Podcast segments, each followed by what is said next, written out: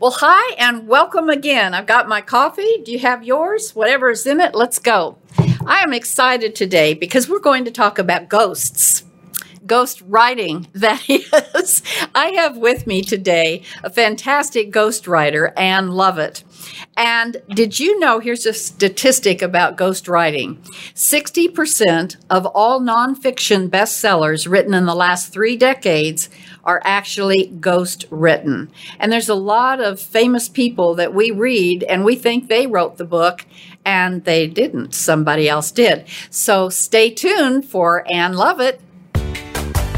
Welcome to our podcast, Doing It Right. This podcast reveals authentic stories from successful leaders doing it right.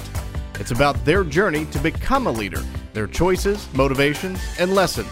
In essence, how they built successful personal brands. Your host is Valerie Sokolowski, author of eight leadership books and nationally known as an authority on executive presence and personal branding. Let's get started. Here's Valerie. Okay, Ann, welcome, my ghostwriter friend. Thank you. It's great to be here. What is it? What is a ghostwriter, and how did you decide you were going to be one? Well, a ghostwriter is someone who helps somebody get their message on paper.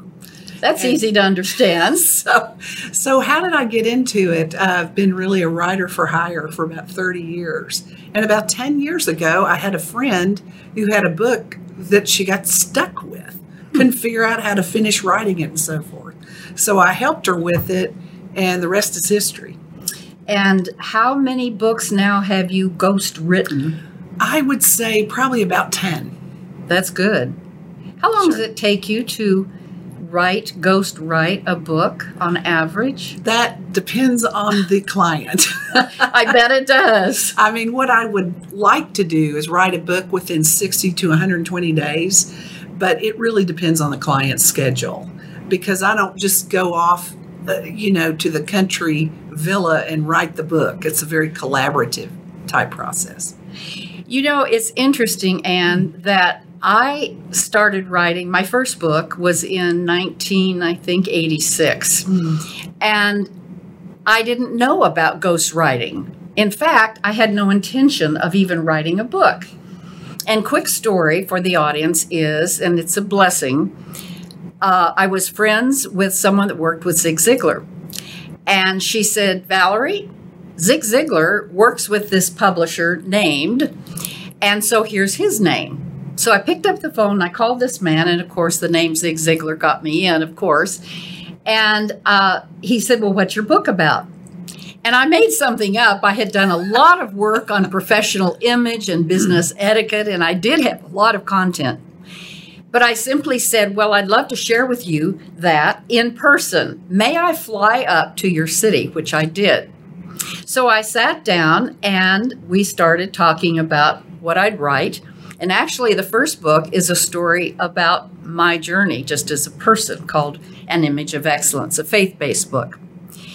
Well, obviously, I didn't have a ghostwriter to write my own story, Ann. Right. And so it was never even a thought. I began writing the books, and no one ever said, Do you want a ghostwriter? Now, obviously, I had an editor.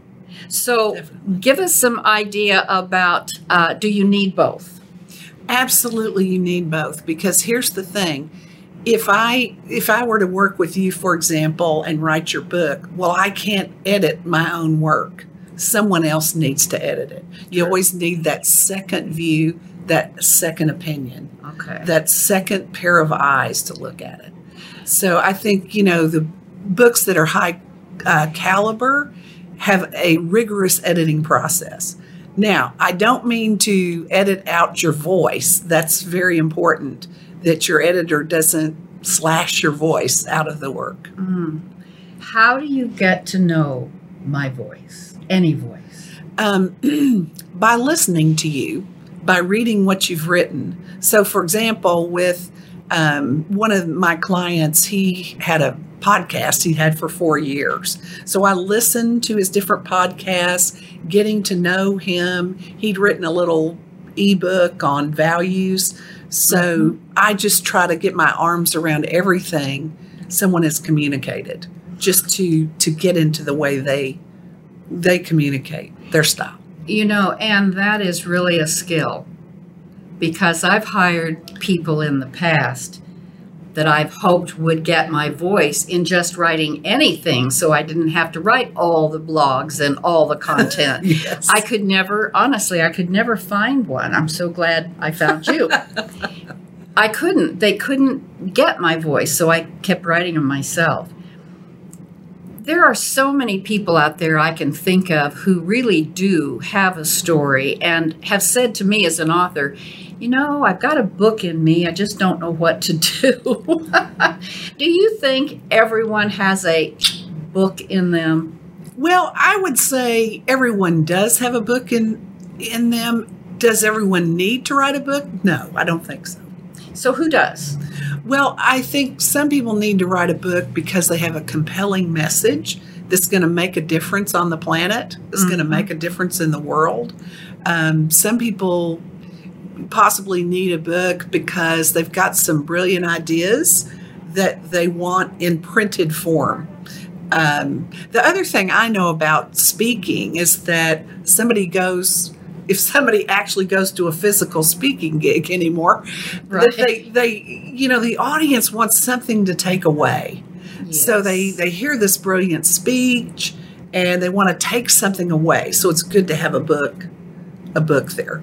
Some people just need to write their book for cathartic reasons.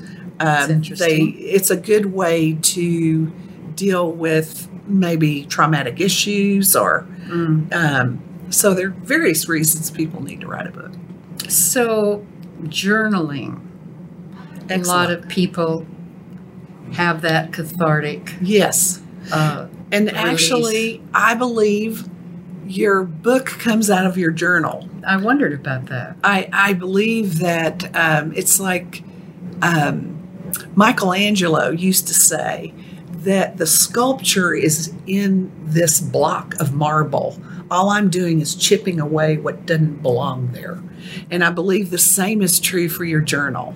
So when someone says to me, Hey, I want to write a book, that's usually my first question. Have you been writing in a journal?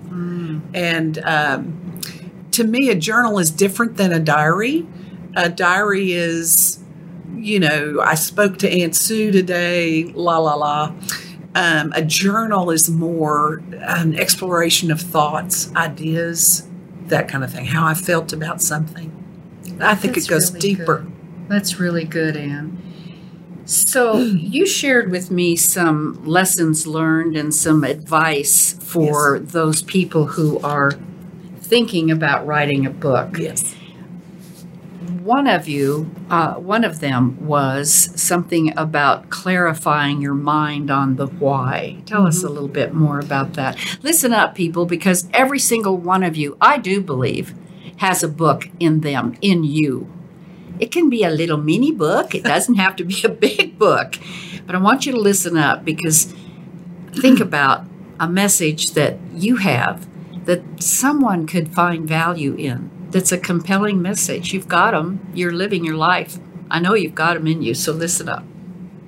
So I think that having the why is important because writing a book takes a lot of conviction.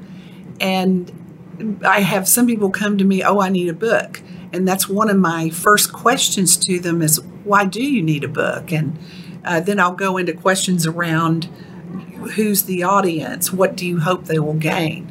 But I think it all starts with why. I uh, believe Simon Sinek was correct when he said it starts with why. So I think um, if you know your why, it will be communicated through the book, and I think that's very important. Absolutely, it is. And sometimes it's hard to really understand what the why is. We've got a lot of whys. And what about writer's block? Hmm. when uh, those of us who write anything, there is such a thing. And then you can wake up the next morning and it just comes to you. But when you've got writer's block, what is your advice? My advice is stop editing while you're writing. What do you mean by that? What I mean is maybe you write a sentence or two and then you stop. Oh, no, that's not what I meant. Or you think, oh, this is grammatically incorrect, or you start questioning, stop. what uh-huh. you need to do is write and just flow with your writing. The other thing is, it's better to write too much and come back and edit it than than try to make it too cryptic in the first place. So, mm-hmm. because what you're doing is you have a competition between your creative brain and your logical brain. If you start engaging your logical brain into this creative process, many times it will shut you down. So, Hmm. the other thing is if you're sitting, you're writing, and you do hit writer's block, I would say stand up, go walk the dog, go outside, just get your mind away from it and just come back. And then the other thing I would say about writing, it's great to write a lot of content, let it sit overnight because at night your brain processes things. And so you come back to it the next day, you have a, a new perspective on it. That particular advice really hits me. And I'll bet it hits a lot of you who, like me, keep working and working and working. I've had to set the alarm, Ann, per hour Mm-hmm. For exactly the reason you said. The brain does. From my understanding, it needs to breathe, Mhm. it needs a rest. And so it's not natural to get up if you are in the workflow. So I love that. Mhm. And it's not easy to do. So, as I said, I set the alarm, and on an hour, it dings.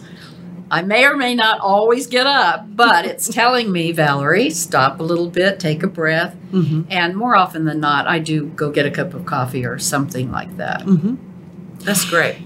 When you are writing, uh, ghost writing for someone, and what makes you different, better than, or different from other ghost writers? I- think it's, I'm very interested in getting into the person's voice, almost getting into their head in a, in a sense, and understanding how they process information, how they think. Um, not saying that other ghostwriters don't do that, but some are not as cognizant of it as I am. That that is one thing that's very important to me. That it's not my message; it's your message. So, so I spend a lot of time and energy figuring that out. What is your voice? And and if I read something I've written, I'm thinking that doesn't sound like her. I might go back and change it. The other thing is, I asked my clients to read like the first two chapters. Does this sound like you? I've had some people say, I don't know. and they sent it to their friend to That's say, Does this sound like me? That's a good idea. Okay. What you're really saying, I think, is you have great listening skills. And I can tell that. I know you. You're very calm. And for those of us who aren't, that's really important to just kind of bring us down a level. I, I doesn't will that serve you well? It does. And I will tell you, that's a learned skill. Is it? I spent a lot of years learning that skill. I can't imagine. Are you saying you were a different kind of a personality, maybe? Um, I don't think my personality was different. I just think I've tamed it a little bit. we can't change our personality. and I knew you'd say that. Um, and, you know, I spent years in consulting, and that taught me to be good at asking questions Mhm, and digging deeper, you know, in what the client was saying. mhm. Um, and in order to dig deeper, you have to listen very carefully to what they say. What are some things they might um, imply that they're not saying? And you never can assume anything, but just asking the next question, I think. No, that's good advice for any leader Mm. or any person. Doesn't have to be that you have people working for you, family even, True. right? Oh, family can be harder. Really? That's my experience, anyway. I think you may have a, a point there. When um, And when you're not writing, what do you love to do? Tell us about Ann. I love to read. Really? okay, that's great. What do you read? Oh, I read some, mostly, I don't read fiction really. Occasionally I might read fiction, but I'm more of a nonfiction reader. Uh, many times I'll read things about leadership, um, communication skills, probably. And then I do read books that are faith building, I would say, Mhm. um, just teaching us how to walk out our faith. That's important. It is for me anyway. Live it every day. Mhm. In the books that you've written, tell us a time when you thought, I'm not sure how to get this particular part of the book written. Did you ever have a, Well, this is not stuck ex- this is not exactly a I don't know how to write it, but I wrote a book for a a doctor who discovered the this methodology for dealing with chronic back pain and chronic pain in different places. And there's a a test that you do. I mean, you press your hand a certain place, a certain way. And I'm thinking, how am I going to show that to the reader? You know. So what I did was I had the doctor do it and I took a photograph of it. And then I, I sent it to an illustrator who actually illustrated how to do this test on yourself. Hmm. Because trying to describe it is hard to do. It's really needs to be shown to someone. Mm-hmm. So that's how I dealt with this. I took a picture of him. I didn't want to put the photographs I took in the book, so I had an illustrator. Um, draw it. smart. Yeah, that's smart. What are you hoping for in your future of being a ghostwriter? What are your goals now? well, one of my goals is to help people get their message to the world because there are plenty of people who, for whatever reason, either they don't like to write, they don't have time to write, but they have a message they need to get to the world in writing. Um, my goal is to help those people do that.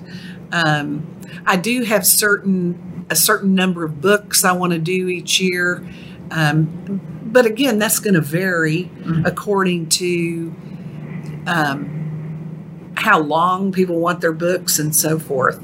So, but I think my main goal is to per- use my skills to help someone else get their message out. Well, that's called uh, living your purpose, isn't it? And hope so. understanding what your skills and gifts are, which is awesome. And if you could invite, you're reading a lot of books and probably have some favorite authors. If you could invite to dinner maybe three people, authors or not, uh, who would they be? That's a tough one. a very tough one. Let's see. Well, I I think I would invite a military general. I'm not sure who I would choose. Off the top of my head, I think of Colin Powell. Um, but I would I would want to talk to a military general to understand strategy and leadership from their perspective. Um, might want to talk to Condoleezza Rice, a very educated woman. I believe she's a professor at Stanford, if I'm not mistaken. Um, wow. Probably Dr. Martin Luther King. Not probably, he'd be number one And why? Because he had a dream and he was willing to put his whole life on the line for the dream. And and he was a visionary you know in that in that speech the i have a dream speech he it's classic the way he says this is the state of things now but i have a dream for something bigger better something different so actually i i think he'd be number one on my list Well, my goodness, if we could bring him back and others like him, we need that today. Indeed, we do. How are you dealing with the pandemic and how has it affected your work with uh, with authors in that it's hard to get together now? Stay home. Just kidding. honestly, Well, we are staying home. honestly, um, because I work with authors all over the country, I uh, had already started using Zoom before the pandemic occurred. So um, I was I was used to that. You know, one author I worked with lives in Colorado, so he did come once, and we had our big brainstorming initial meeting. But then the rest of the time, it was over Zoom. So actually, in a lot of ways, Zoom can be helpful working with authors because I can pull up their manuscript and we can discuss, we can both be looking at the same thing. So, um, I don't know that it really has changed it, except that I think some people found more time to write a book because they weren't driving back and forth to work or you know their their days got restructured Well, that doesn't surprise me, Ann. In uh, in that, one of the positive things about the pandemic, as we both have talked about, is that people are so reflective. All of us, me included, mm-hmm. we are trying to really go deep within and say to ourselves, "What is this life about? What is my purpose?" So many people are struggling, and I understand that what is your purpose that's that's why i keep doing the personal branding work is helping yes them understand that so this time of reflection i'm sure has brought out um, maybe even more need to well i do have a story to tell so one final fun question.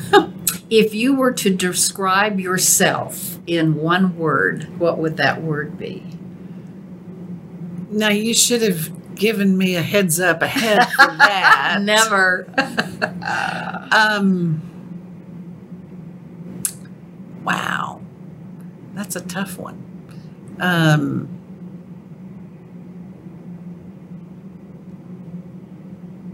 I would say in tune. I know that's a hyphenated word. in tune In tune, I would say. tell me more Because I'm in tune with um, what's going, you know, if I walk into a room, I seem to be able to read what's happening in the room. hmm um, part of that is because I love to observe people and how they interact with each other. The other thing is, um, I believe I'm in tune with what's going on in the world. Now we got a lot of things going on. So I feel like I'm in tune to different factions that impact what's going on now. And you know, in some ways I'm an introvert. Some people are surprised at that because I'm naturally pretty friendly, but I get my strength from within. Mm. And I just as soon go sit by the lake by myself with my journal as I would, well, I can't water ski anymore, but, but, um, you know, reflective. But I would say in tune is probably best well, word. that's a good word, Ann. I am sure that people are going to want to know how to get in touch with you. Yes. And so the answer is Well, you can reach me on LinkedIn. I'm Ann Lovett Baird on LinkedIn, or you can email me at Ann, A N N, at lovettconsulting.com. And Lovett is L O V E T T, consulting.com. I have to spell it because my Texas twang, sometimes people don't understand what I say. and it's been a pleasure having you. I've always wanted to ask someone that's a ghostwriter what it's all about since I maybe if I write another book I'll have you ghostwrite it. I'd be glad that? to help you. I don't know if I have another one in me, but we'll see. Thank you so much for being on the You show, bet. and I wish you all the blessings and all the good work that you're going to do for a lot of people. Thank you so much, Valerie. All right. Appreciate it. All right. And thank you for always watching. I'll have another sip of coffee until I see you next time. Bye for now. So here's my Valerieism for today. Don't let your ego overgo you. Don't let your ego overgo you. Recently, I got a call from a senior vice president of a Fortune 100 company. Very important man. And I was just thrilled that he called. He came over to talk to me about what he wanted, and here's what he said I want you to help me be Billy Crystal. Now, for those of you who may not know Billy Crystal, he is an all time famous comedian. Not very visible these days, but boy, he was, and funny as all get out. And that's what he said. And I turned to him very simply because you know that I'm all about authenticity. And I said, You know what, sir? I called his name. I'll help you be the best you you can be, but you're never going to be Billy Crystal. And he looked at me and he said, But that's what I want to hire you to do. And I said, Well, let me just say it differently. I will help you have the best jokes, and they will be delivered in your authentic way. And that way, you will be funny. But don't try to be somebody you're not, or it will fall flat. Well, here's what happened. We actually wrote a script for a very important meeting. This was a um, Asian company, and the Asian leaders came over for this conference. And he took our advice he put his spin on it in his authentic way, and it went over beautifully. So at the end of the day, he thanked us for staying authentic, and you be the same. That's it for now. Thanks for listening. To receive Valerie's voice, free monthly leadership tips, and to learn more about her leadership programs and coaching, visit her website, valerieandcompany.com. Next week, we'll be here again to inspire, engage, and equip you with teachable points of view from successful leaders who have been doing it right. Until then, lead authentically